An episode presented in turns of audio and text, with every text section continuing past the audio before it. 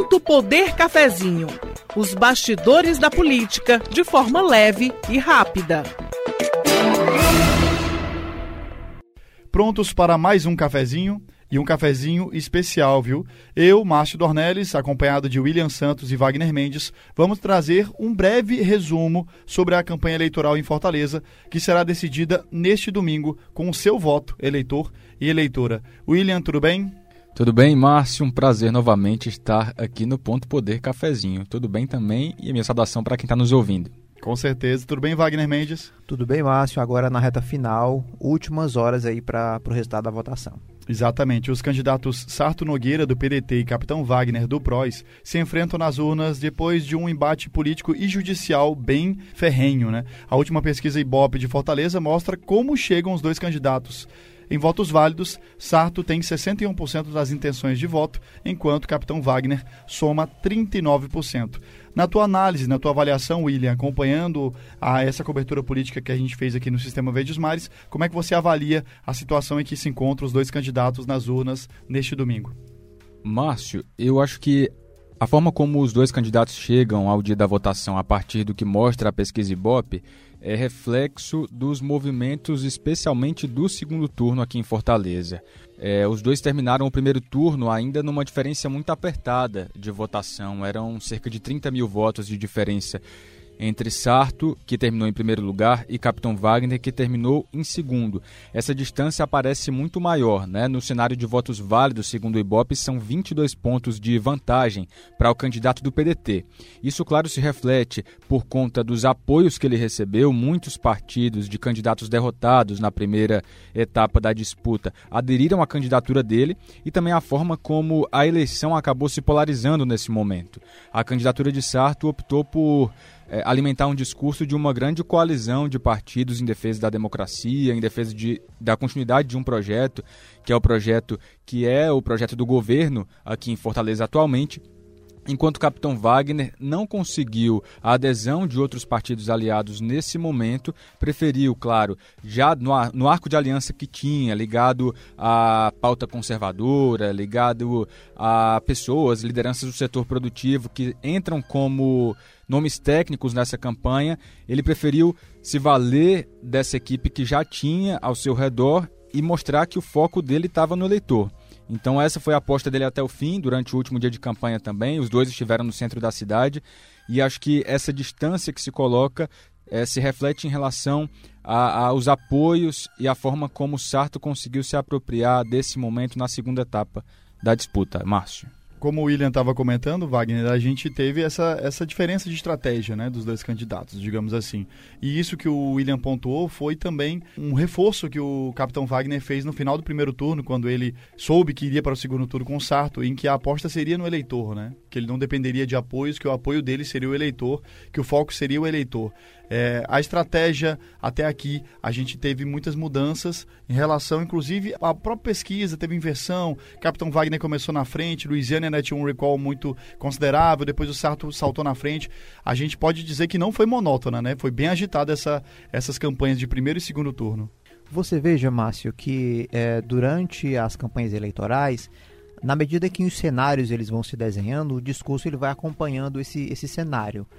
Por que, é que eu digo isso? É, na eleição, na campanha de 2016, quando o capitão Wagner fez uma campanha dura contra o Roberto Cláudio, uma, uma disputa que terminou ali com diferença é, de 53% a 47%, então foi ali um segundo turno de certa forma acirrada, um, um segundo turno acirrado, pa, para um prefeito que vinha para a reeleição. Então, assim, foi uma campanha muito dura. E naquela época, o, o capitão Wagner ele tinha do lado dele o senador Tasso Gereissati, tinha do lado dele o, o senador Eunício Oliveira. Então tinha um grupo ali, é, de certa forma, resistente que conseguiu dar força à candidatura dele. Então, naquele momento não havia esse discurso de, é, de contatos direto com, com o eleitor, que o eleitor, ele, né, no, a, a, nossa aliança é com o eleitor. Então, quatro anos depois, quando é, ele não tem tanta bagagem assim partidária, né, de, de lideranças aí para essa campanha a prefeitura de Fortaleza, então o discurso já foi centrado diretamente no eleitor, principalmente esse segundo turno, quando ele viu o Sarto levar a praticamente todo mundo que, que se declarou, né, é, apoiando algum candidato foi a, apoiando o Sarto. Então, acredito que o Instituto Ibope ele traz ali uma esse cenário. A gente não pode dizer que a eleição está resolvida porque o, o, Instituto ele traz o cenário do momento. Né? A gente sabe que a, o eleitor, enquanto ele não votar, enquanto ele não digitar ali o, o número do seu candidato na urna, é, nada está resolvido ainda. Então, assim, a partir do que, os do que o Ibope trouxe aí neste sábado, é, a gente pode inferir que esses apoios eles ajudaram, têm ajudado o candidato do PDT, pelo menos até esse momento. Então, o, o candidato Wagner ele está ali é, tentando fazer esse contato direto com o eleitor, adotando esse discurso, já que ele não conseguiu esses apoios partidários para ajudá-lo nessa nesse embate. E teve o fator Bolsonaro também, né, Wagner, em meio a isso tudo. Capitão Wagner traz esse discurso de foco no eleitor depois de uma mudança de comportamento, de postura vista durante a campanha. Bolsonaro, presidente Jair Bolsonaro, chegou a fazer duas lives declarando, sinalizando apoio ao candidato do PROS e agora no segundo turno, diante de um contexto desfavorável em relação à avaliação do presidente, que o Ibope também mostra que não é tão bem avaliada a gestão dele aqui em Fortaleza, capitão Wagner tentou se descolar um pouco é, da imagem de Bolsonaro, se colocando como um candidato independente, um parlamentar independente também no Congresso. Então isso também deve ter pesado nesse momento em que ele acabou ficando sem o, o, o apoiador que ele havia feito questão de estar mais próximo no primeiro turno. E outro ponto, é, é, só, só para colocar nessa questão ainda, nessa discussão, William, é, se você for ver, a, a campanha do Sarto, ela conseguiu colocar a, a, a campanha do Capitão Wagner a pecha de candidatura bolsonarista, né? Então, Fortaleza, o eleitor de Fortaleza, ele é mais ali de centro-esquerda, se você olhar o histórico de quem elegeu nos últimos anos. Então, assim, foi uma coisa que eles colocaram, que eles estão conseguindo, né? A, a, o, o, discurso tem sido esse, tem, tem, colocado isso. E por outro lado, o Wagner ele não tem, acabei de falar que ele não tem tantos apoios assim partidários. Então, assim, o que é que restou para ele?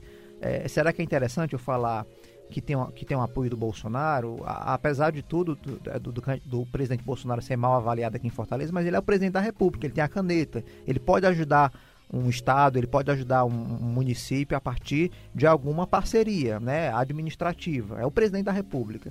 Então, assim, é, ele, é, nesses últimos dias aí da campanha, ele tem acabado de falar, não, eu, eu quero fazer assim, uma parceria com, com, com, o presidente Bolsonaro, o presidente da República. Então, assim, ele acaba se agarrando em alguém ali, porque ele não tem ninguém para né, para dizer assim, olha, tá apostando em mim. Então, assim, você tem um presidente da República que você pode dizer, por mais que não seja tão bem, tão bem avaliado assim, mas dizer, olha, ele tá comigo, ele pode me ajudar, ele pode nos ajudar. Então, assim, foi uma estratégia ali final do, do Capitão Wagner nessa campanha. Sim, com certeza. Inclusive, a própria live onde o Bolsonaro mostra a foto né, do, da candidatura do Capitão Wagner, é, esse vídeo nem foi tão explorado pela, pela campanha do, do Capitão Wagner. Né? Então, isso fica bem claro para a gente que está acompanhando a eleição o tempo todo. E esse é um dos fatos que a gente cita no material especial no Diário do Nordeste, elencando esses momentos marcantes na campanha aqui em Fortaleza. Wagner, se você pudesse citar um fato, qual foi o fato que você citaria que marcou essa campanha aqui, a disputa pelo passo municipal? O Capitão Wagner, a gente, a gente já falava, e desde o, desde o começo do ano, que a gente já sabia que ia ter campanha, a gente fala, olha, o motim ele vai ser um assunto que vai entrar na campanha, que Uma vai ou outra entrarei é, na campanha. Que, que, vai que vai dar o tom da campanha, né? Aí depois começou a, a, a pandemia e a gente já começou a pensar diferente e tudo. De certa forma, é, a pandemia tomou conta, de fato, do, da pauta da campanha, até porque foi uma campanha atípica, uma campanha bem diferente. Mas a campanha aqui em Fortaleza, ela, ela entrou de vez, ela começou de fato, quando o assunto motim ele veio à tona, né? Em uma entrevista ao William Santos, que está aqui, o capitão Wagner falou que não tinha liderado o motim. E aí, no dia seguinte, dois dias depois, o governador Camilo Santana entrou ali. No dia seguinte. No, no dia, dia seguinte, seguinte, né? Entrou ali na, na, na, campanha fazendo críticas, né? Um embate ali bem forte, fugindo do, do da, da tradicional. É, é, é tradicional modo de ser do Postura governador, dele, é, sempre muito pacífico, né?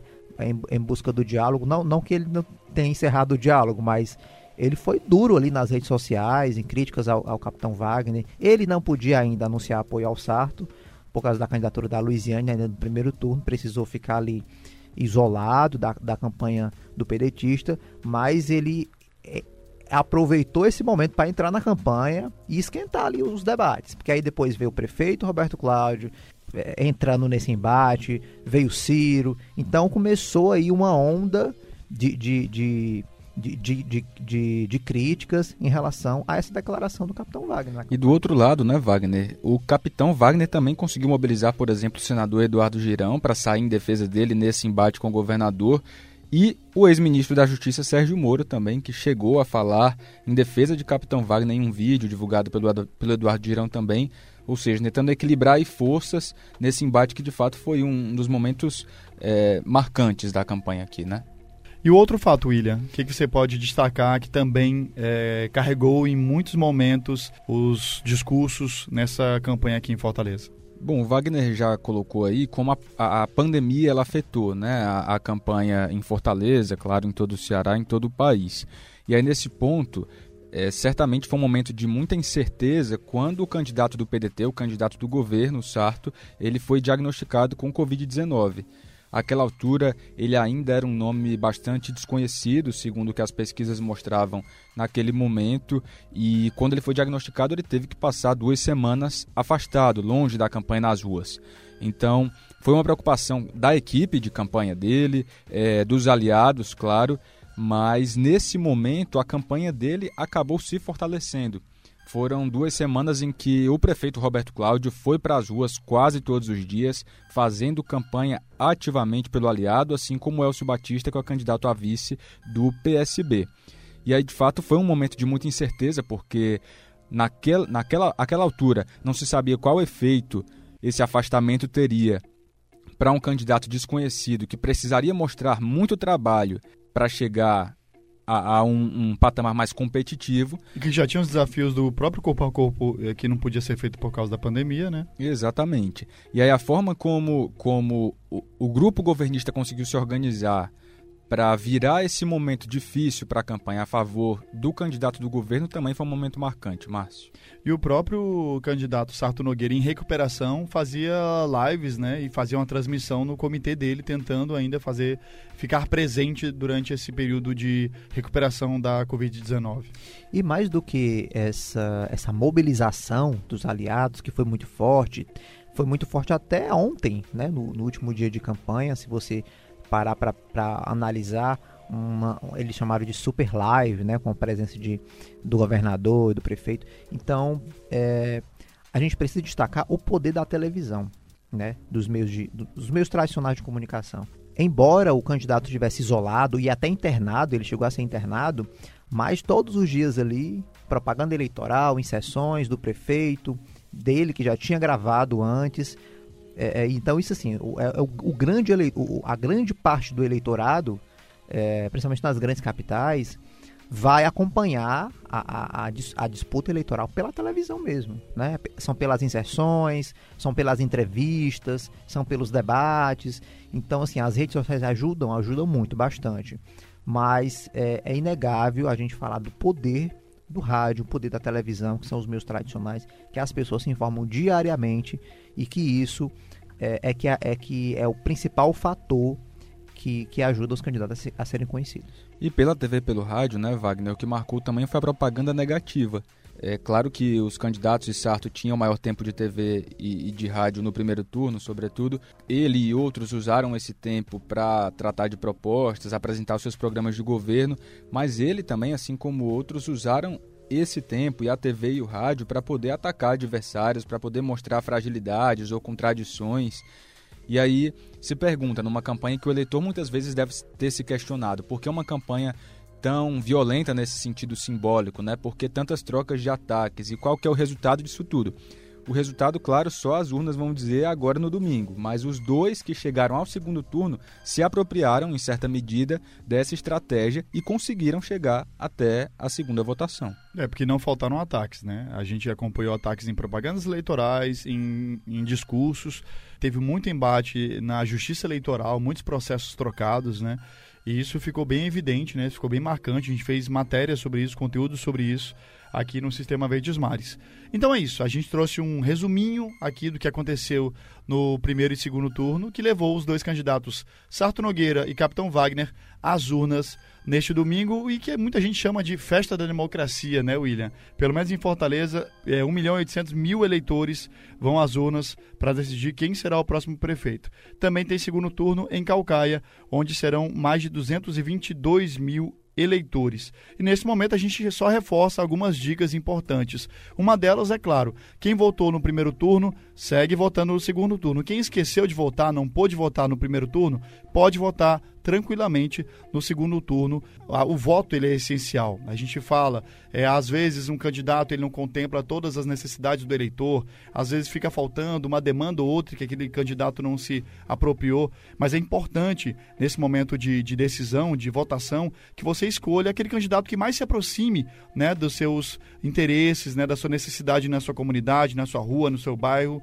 e aí você contribuir para essa festa democrática. Além disso, William, o que, que a gente pode lembrar para o eleitor nessa votação? Bom, algumas regrinhas do primeiro turno continuam valendo para esse segundo turno, viu? O horário de votação permanece sendo das 7 da manhã até as 5 da tarde. Por conta da pandemia, das 7 às 10 da manhã, o horário é preferencial para os eleitores idosos aqueles que têm mais de 60 anos e, portanto, fazem parte do grupo de risco da Covid-19. O TRE também reforça, né, Márcio e Wagner, que aquelas, aquelas medidas protocolares de segurança vão ser adotadas novamente nesse, nesse domingo. Né? O distanciamento marcado no chão dos locais de votação, a disponibilização de álcool em gel, mesários de máscaras, escudos faciais, tudo para garantir uma eleição segura nesse momento delicado em relação à pandemia, em que a pandemia ela volta a preocupar. E só para reforçar, você falou do horário preferencial, ele é de fato um horário preferencial. Né? No primeiro turno aconteceu é, em algumas sessões onde não tinha quase gente votando porque as pessoas achavam que elas não poderiam votar de manhã. Não é isso. Né? É um horário preferencial para os idosos, então a prioridade é a dos idosos. E Wagner, no primeiro turno a gente também teve um atraso na votação. A expectativa é que a gente não tenha mais esse mesmo atraso, né? É a promessa do TSE, né? Inclusive nesses últimos dias eles disseram que já fizeram vários testes no, no sistema né, do tribunal. A gente lembra também ao ouvinte que nesse, nesse ano de apuração o sistema de informação ele foi diferente, né? O, os tribunais passavam para o TSE, depois para o TSE é, devolver a informação. Então isso causou uma lentidão no processo de apuração, mas o TSE já garantiu que não haverá mais falha nenhuma e que a apuração ela vai correr como sempre ocorreu nos, nas últimas eleições com agilidade, né? E se você tiver alguma dúvida, curiosidade sobre o que aconteceu e como funciona esse processo eleitoral, se você voltar um podcast, você vai acompanhar uma entrevista com Carlos Sampaio, que é o secretário de Tecnologia da Informação do Tribunal Regional Eleitoral, que ele dá dicas e explica o que aconteceu no primeiro turno e qual é a expectativa para esse segundo turno. Além disso, William, uma cobertura completa desse segundo turno no Sistema Verdes Mares. Uma cobertura completa, viu, Márcio? Para quem está nos ouvindo, fica o convite. Desde bem cedinho do domingo, você pode acompanhar tudo o que vai acontecer em Fortaleza, em Calcaia, em outros municípios Brasil afora, onde também vai haver segundo turno por todos os veículos do Sistema Verdes Mares. Para citar alguns, o Diário do Nordeste.com.br vai estar tá fazendo uma cobertura muito bacana, muito relevante, e o pontopoder.com.br vai estar tá trazendo em tempo real todas as informações nos locais de votação, as repercussões e reações dos candidatos, até o resultado e as repercussões deles. Na TV e na Rádio Verdes Mares, na Verdinha, o Ponto Poder Eleições começa a cobrir ao vivo a apuração dos votos a partir das 5 da tarde.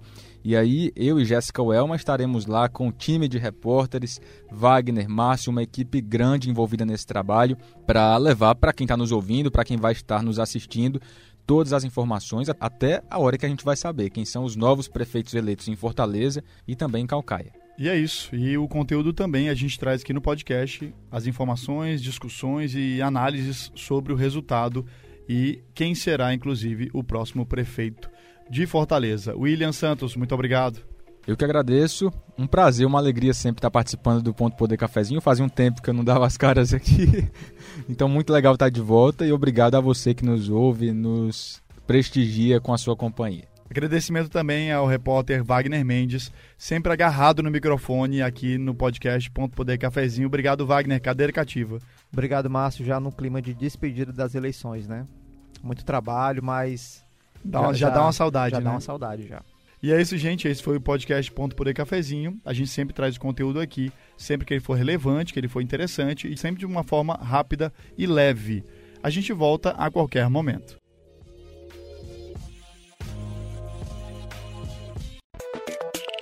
Você ouviu Ponto Poder Cafezinho os bastidores da política de forma leve e rápida.